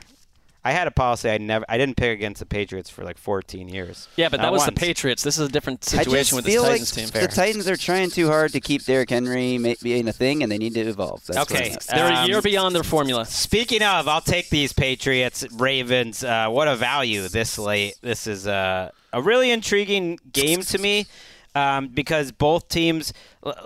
After two weeks, I just feel like there's so little we know about a lot of the NFL. I think the Ravens have some things they definitely feel good about. That Lamar is coming in sharp. That Rashod Bateman really looks like a dude. He can do it all. He can get deep. He can win in tight coverage. He runs great routes. Love that.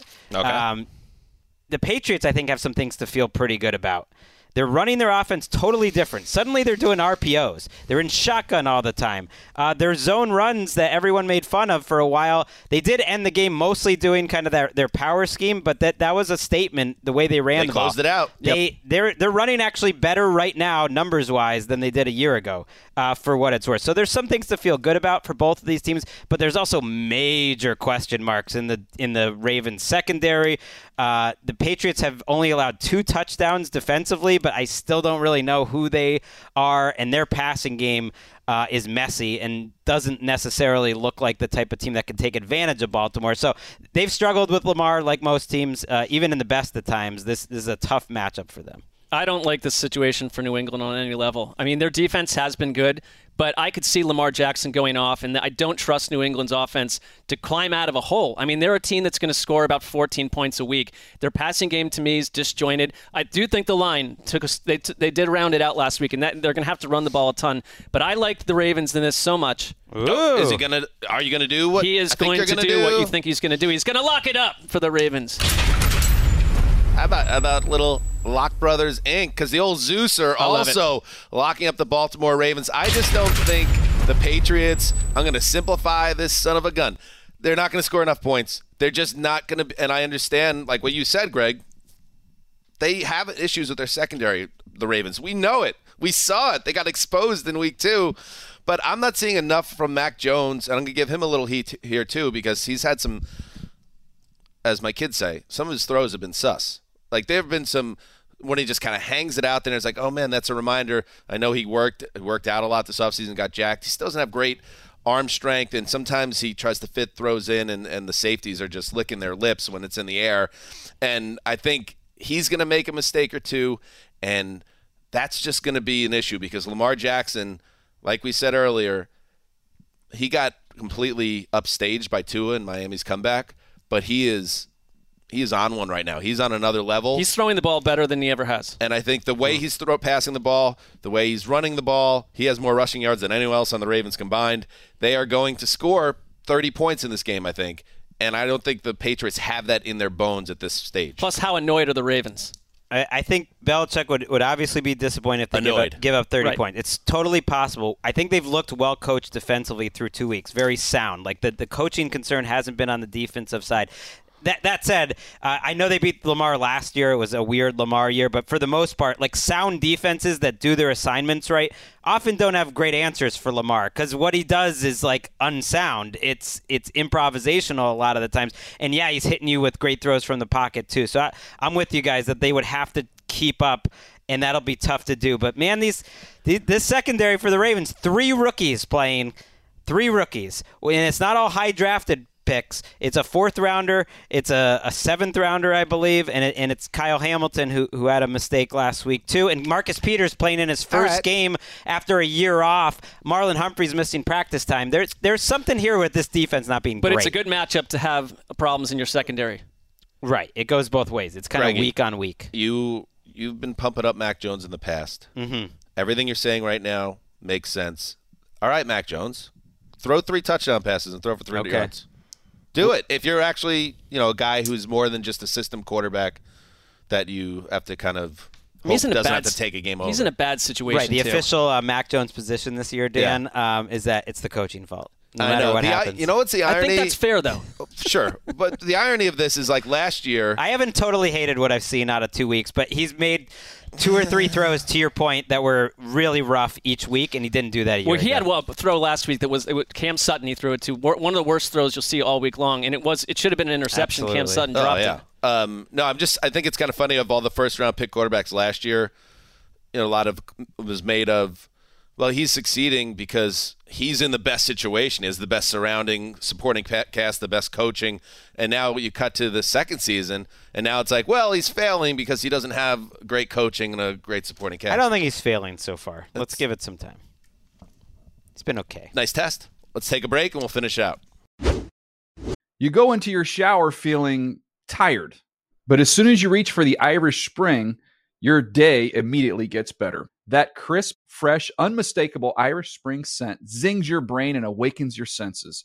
So when you finally emerge from the shower, 37 minutes later, because you pay the water bill so you can stay in there as long as you want, you're ready to take on the day and smell great doing it. Irish Spring Body Wash and Bar Soap. Fresh, green, Irish. Shop now at a store near you. All right, let's finish it up. Am I up? Oh, I think you are. caught flat-footed in a big spot. What should I do? Should I watch Geno fail again? That sounds kind of fun. I like that for you. no, you know what? I want to uh, watch the Saints and Panthers. No, I can't. I can't do that. I have to watch Geno fail. It's been a real process Yeah, here for no, you. it is. I told Okay. you. I got caught flat-footed. Uh, Falcons at Seahawks, and I agree with you guys. I think the Falcons are better than last year, at least what we've seen so far. Um, it's commendable what they were able to do in Los Angeles on Sunday, getting back into that game. Um, didn't finish it off, and it was another Marcus Mariota mistake that doomed them. That's two weeks in a row that's happened. Um, but he, like when we talk about entering the season, Mariota and and like Trubisky, a couple like sal hoping to you know salvage former first round picks. I'm way more confident that Mariota will continue to make plays and be a guy that can move an offense than Trubisky. Uh, and on the Seattle side, I just don't know what it is, uh, Gregg, to get excited about because you take out Jamal Adams uh, from the defense that already was a little bit meh, and um, like I said, not to belabor it, but they haven't scored a point in six quarters on offense now, so it's not much that I'm into about uh, that. And even DK Metcalf using him, I know we talked about last year. You were 'cause you were getting shots in on Russell Wilson that. DK Metcalf likes playing with Geno Smith better, and it's like I don't know if I We don't know if DK 60 Metcalf would agree with he that did right have a 60 yard play uh, overturned by a ridiculous uh, Sure, I saw that. offensive lineman down the field penalty that had nothing to do with the play, but yeah. Yeah, but anyway, uh, I like. Man, who do I like in this game? I know who I like. You like the Falcons. You like Absolutely. Seattle is they're the only team in the Is league. he going to do it? No. Well, I've already He done already did it. They're the only team in the league that hasn't. it, though, You can right? move off if I you want to. I'm, s- I love our dual lock. Okay, I like being on the same team on that. I'm with you. I don't know what to like about Seattle at all. They haven't forced a three and out all season. Only team in the league. The opponents are averaging Really? 7.4 plays against them. 7.4 yards per play. Uh, they have a league low 48 offensive snaps. And so I get it. Geno Smith's completion percentage is like eight points higher than anyone else in the league, but it doesn't translate to points. They're, a, they're, if anything, a field goal offense. They haven't even been that. I don't. I, this is something that Pete Carroll's been pitching to us. This is going to be a long year. There's no formula to beat teams, and Atlanta's been like, if nothing, if not totally frisky on offense. And I think this is the week where Arthur Smith, who has been as agitated as any head coach in the league during his press time, is going to put it together. And this is a good situation for Atlanta, and they're a better team than people think. Atlanta's absolutely played better than Seattle this year. I think they're a better team. I just picked this game with my heart and chose Seattle. See, I just I still do that. It's like Graver. You're playing the Raiders. Just pick the team with your heart. You might as well. It's a it's a coin flip. I took them even though it doesn't make sense because Geno's Geno's stats are like hilarious. Even objectively, if you remove my fandom from the situation, it's hilarious that Pete Carroll made a huge point this week of saying he's gotten 80% uh, both weeks in a row. We've never had a quarterback do that. And then you Pete's actually saying some wild stuff, by the way. Absolutely. I think it, I- we're getting close to time. He's kind with of in a Bruce Arians situation here. You got. He's in the Aryan zone here. and then, but actually, his stats also in his yards per play when he throws over 10 yards is actually better than anyone else. He just hasn't done it uh, Hey, you're using enough. a butter knife to you know cut this how you want it Well, to they be did cut. say they're going to let him rip it they downfield were like, more. Do okay, you buy like, that? oh yeah, he's earned the the right. I mean, fine that you kind of need that, but here's what I don't like about Geno Smith is everything else around him. Oh, even then, It's Geno not- gets it's not these are, these are stats that you can't Yes. doubt through two weeks. It, DVOA, I know it's early, but they're 26th in defense. Their defense not a very good defense. Yeah, They have the 29th ranked rushing attack. Uh, and but then that wasn't supposed to be bad. Remember? Right, so- Remember all their shot That's what they were and selling Kenneth us. Walker and, uh, stuff. they have the 29th ranked uh, pass blocking offensive line and the 30th ranked run blocking offensive line. So I'm not trying to say Geno can succeed uh, in spite of all of that. All of that needs to be close to average or better, or this is going to be uh, a punching bag situation for you guys all season. Yeah, well, somebody uh, on on Twitter on the or on Reddit, the AMA asked like, "How annoyed are you with Gregg and all the Geno stuff?" And I said, ninety percent, ninety eight percent of the time on the show, anything where it appears like there's an annoyance, kind of ends when the cans come off. For me, that's how I feel about the Geno. I'm not actually annoyed about it. What I'm actually, I'm actually excited. I told the uh, listener that it's just by we're just biding our time where Gregg will have to eat it and say, you know what, he's not a league average quarterback. He's bad. You think Gregg's gonna ever say But he's that? already. I don't think he will because you just heard that whole monologue by Gregg, where he's like, everything else is Right, bad. it's So I mean, he's that, already those being are excused. facts. Well, I got to say, the schedule makers uh, served up a real possibility for a two and one record, and that's all we're looking Let's see for what it here. is. That's all, all we're right, looking one more game. Uh, Marc, it's you closing out the draft. Well, we have two more actually, but uh, I'm going to take the Saints at Panthers. And for me, the reason I'm doing it is Jameis Winston. Last week, I think I said on this show, we might be in a place where Jameis Winston has worked his way out of the operation as like a pick six robot and constantly turning the ball over. And I know you're playing Tampa's defense, but they harassed him entirely. Tons of turnovers. The, the Saints completely could not match up to a Bucs team that had tons of guys missing on offense. So, can you go to Carolina and, and steer the ship back correctly? Yes, I think you can. Because I don't know what the Panthers on offense can do either. Baker Mayfield to me looks like a bottom three, bottom four quarterback in the NFL. That's not what they thought they were getting. I think they thought they were getting somewhere in the middle of the pack. Not the case. I totally agree. He looks lost. He doesn't play well when he is protected. He definitely is confused when teams are sending blitzes at him. This is a matchup where New Orleans should get aggressive and go after him. I, the one thing that could give the Panthers a little bit of hope here. Not only did you know they beat down the Saints in Carolina last year, uh, but the Saints' pass rush has been one of the worst in the league. They had four pressures last week. They couldn't get any pressure on Mariota the week before either. So I think there's at least a chance uh, that you could protect Baker Mayfield better in this game. I'm, I've been surprised how quiet Cam Jordan and, and Marcus Davenport have been specifically. Did you guys hear that, by the way? What was that? Sort of a sound from nature.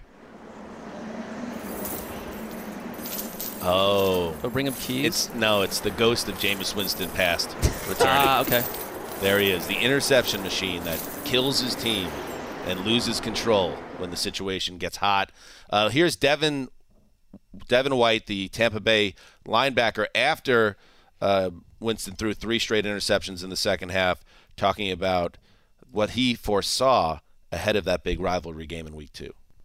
Hey man, when Jameis left our team, everybody know what he did that last year, and we feel like we had a great defense then. And you know, he threw 30 picks, you know, and we just knew he'd give us the ball. We knew the running backs, uh, you know, cough it up, you know, and that's something we came in talking about. You know, we want 30 turnovers as a ball club ourselves, so this just was another game to go attack the ball. So there's a little shade at Jameis, and I'm just wondering uh, if the reported four fractures in the back. You talked about Andy Dalton uh, in the summer, Gregg. Like, if he isn't quite right, do not run out a half of Jameis Right. Winston. Just put in Dalton. You have Sure. a really good backup. They better know what they're doing because they made a mistake last week. That was the worst game he's had as as a Saint. Uh, you have to think it was related to the back. Well, you he could could re- not shoot straight. You could really tell on when he, whenever he threw it deep, and I'd have to assume that the back thing was a was a, a situation there. Absolutely, Right, and it, it wasn't even just the interceptions. He was just like missing throws. They do wide get open guys. Alvin Kamara back most likely because he was limited in practice, which is huge. They probably get Paulson Adebo back for the first time, and in camp at least, yeah, people are really feeling like he might have a breakout year, and that that'll help their secondary. One thing to keep an eye on: Pete Werner has been balling. Pete Werner, the Saints linebacker. We talked about early All Pros after two weeks. Pete Werner and Demario Davis are reminding me of. Uh, I don't know Thomas Davis and Luke Kuechly back in the days, at least for two weeks. I mean, I, I wouldn't put. You it got to love that the. Jets and Browns look good. both gave up on Demario Davis, and he's gone to New Orleans and been sensational. Yeah, those Nice two, work. Those two are very much like modern linebackers who can stay on the field, good in coverage, good everywhere. Werner's been awesome. All right. Got to win Carolina, or else your season's over. I think this final game, I'd like to give us credit as a threesome. No one, this is being drafted where it needs to be drafted. Okay. I don't know who's even. Is this technically? No, I'm not watching this game. Houston at Chicago. That's bad. That's rough. See, I sent you a little note. Could be a little good grave Said you game. take it. I, I can't. I will cover it the way the draft fell in the end. Well, I think the draft is over. I think it's Yes. four picks each, and then if there's something stray, we just figure it out, right? And you Stray you, dog. you volunteered, and that was very very honorable, Gregg, and chivalrous. Uh, here we are, Houston. I, I I struggle to watch the Texans. The Bears. There are certain people that will say, "Oh, the Bears got jobbed in Sunday Night Football. Uh, they should have had that touchdown at the goal line. Whatever. They still got beat by multiple scores. Um, who who do you think, um, Gregg, in this game has a better chance to feel good about themselves on Sunday night? I I picked the Texans, just I don't know why because the Bears are trying to win without throwing the ball. And, and look, I know one of the games was in the rain. It wasn't that that rainy for a lot of the game, but they've run they've they've they've passed the ball 28 times and they've run the ball 64 times. And they've trailed most of the season. That's the ratio. 28 to 64. What? Some of it's on Fields because he ends up scrambling on called pass plays. His time Oh. to throw is 3.54. It's what he did in college where he held it way longer than almost any college quarterback, and that's happening That's not again work. early. It's not working right now, certainly. Not and in they, our league. they need to have an answer. I'm really curious what Matt Eberflus and Luke Getsy and, and they have in store because they really need to have an answer. Let's let's get double digit completions for the first time this season. We haven't Oh. gotten there yet. He's thrown 28 passes. It's being run like a high school team. Darnell Mooney, four yards on the season. Well, this is why Allen Robinson was annoyed. I mean, I, I just, uh, I think you're right. They're going to have to change things up. I would t- think the Texans in this one too. Can I? Can you imagine they? How many passes did he throw last, on Sunday nights? Eleven. Fields. He's 28 total. Can you can you imagine what people would be saying if Matt Nagy was the coach right now? He would be getting killed for this. And I'm not saying that Matt Eberflus and uh, who's running the offense over there is Luke it Getsy. Getsy? Like Getsy, like I'm not saying they're not getting criticism because I'm sure they are. But this is the type of stuff where people will be ready with torches and pitchforks coming from Matt Nagy if you have year two of Justin Fields and you're running an offense where he's thrown less than 30 passes in two weeks. You're right. It's except 2022. The Bears did something smart. They made it very clear to everyone that they're in rebuild mode. It's not a good situation to be a year two quarterback in that in that environment, but that's what they said. I think that's the difference. Is Matt Nagy was an absolute lightning rod for critique. I would just run the ball a ton. They were actually effective. They almost got back into that game with David Montgomery last been- week. I mean, that is what they're doing, and they have been pretty good running. Their running game has been better uh, than the, than the Texans' running game here. You you, you don't expect a lot of uh, offense. I would set the over under on this game at about 12. I think it's going to be like six to three. 12 and a half. Uh, Bang the under. We'll probably be 29, 28 after we said What that, is it actual in the desert, Greggy? I, I will find out that It's information It's for 40. you. Like you don't have it in your head. I mean, I've got it right here. I'm not really an It's in the over brain. under guy, you know. I just As far as assume you're know. actually setting these like uh, Robert De Niro at the end of Casino. 40. 40 I mean, feels high. 40 seems like a lot, a lot for these two teams. Where they what we've seen so far, but maybe you know on on a positive end, One of them's going to feel great after week three. Hey, Either the. Texans are going to be one one and one, which is that's great for the Texans, or the something Bears are going to be two and one with with I think another matchup next week. Uh, it's against the Giants that they could feel like, hey, maybe we can get to three the and one. undefeated potentially. Right, you're Giants. classically underrating the Giants. Uh, Dameon Pierce, uh, maybe he, he he showed something a little bit more in week two. Maybe the summer hero breaks out against the Bears. We shall see. Still like him. Still Catch a well. pass on the goal line here, Brandin Cooks. He, he's hurt them a couple drops this All right. season. Good stuff. There it is. That's week three. It already starts rolling. And by the way, we have the Friday Fun Show coming up on uh, you know Friday, which That's how it works. obviously. Um, so make sure you check that out. 10 a.m. Pacific, 1 p.m. Eastern, 6 p.m. happy hour in London town, uh, where we will uh, do the recap of Thursday night football. Steelers at Browns. Where are you watching that game, Marc? TBD, but I think I might go out on the town and watch it somewhere. Get loose. You gonna get a little loose? Just to be in a public environment. How often do we get to watch games out in the public? Where Especially exactly? Thursday where night. are you? What? Where will you be for listeners in Southern California, so they can in the Hollywood area, I believe. Hollywood. Couple choices. They don't have big wangs there anymore. No, but I, you and I know a place, On but don't Cahuenga don't there. mention it because I, Oh, it's I that might pla- I might actually go there. So Good spot. Yeah, All right. we'll have the recap of Thursday night football. Gregg the- might try to join me. So Friday. Don't think so, but Friday fun show. Also, whose turn is it? Uh, we we have one of our segments is uh, the floor is yours. Gregg Rosenthal, the floor is yours on the Friday fun show. I love how Marc just immediately No, pointed to me. He's like, I'll Daddy's you- going out I'll, tonight. no, I'll tell you You why. I'll tell you why on because I already know what I'm going to do, and it's Oh. taking going to take a little bit more time to to get together and produce. Got it. Got it. And uh, Sunday night, the flagship show, Nick Shook will take us home at the end of the episode because we will be taking a flight to our second home, the aforementioned London town. uh, around the NFL from London next week, leading up to Viking Saints. That's right. Get those From the tickets. Big Tot. O2 Forum, Kentish Town, Thursday night. It's soon now. It's a week away. We don't have to say the date anymore. It's next Thursday. It's the 29th. Right? Join us for a live show. We have we have special guests. Lots of them. We have Marc Sessler. Last year, Greggy, we didn't have Sessler. That for the it was live a show. big it was a big loss. It's actually almost a week from this moment. We will just be be, be readying to get on stage because of the I'm time change. nervous just thinking about it. I mean, we should play on the show potentially All at right, some point. That's it. Graver has already discussed privately with me. He wants to be on stage. So Of course he does. Thank you to everybody for listening. Until the fun show, heed the call.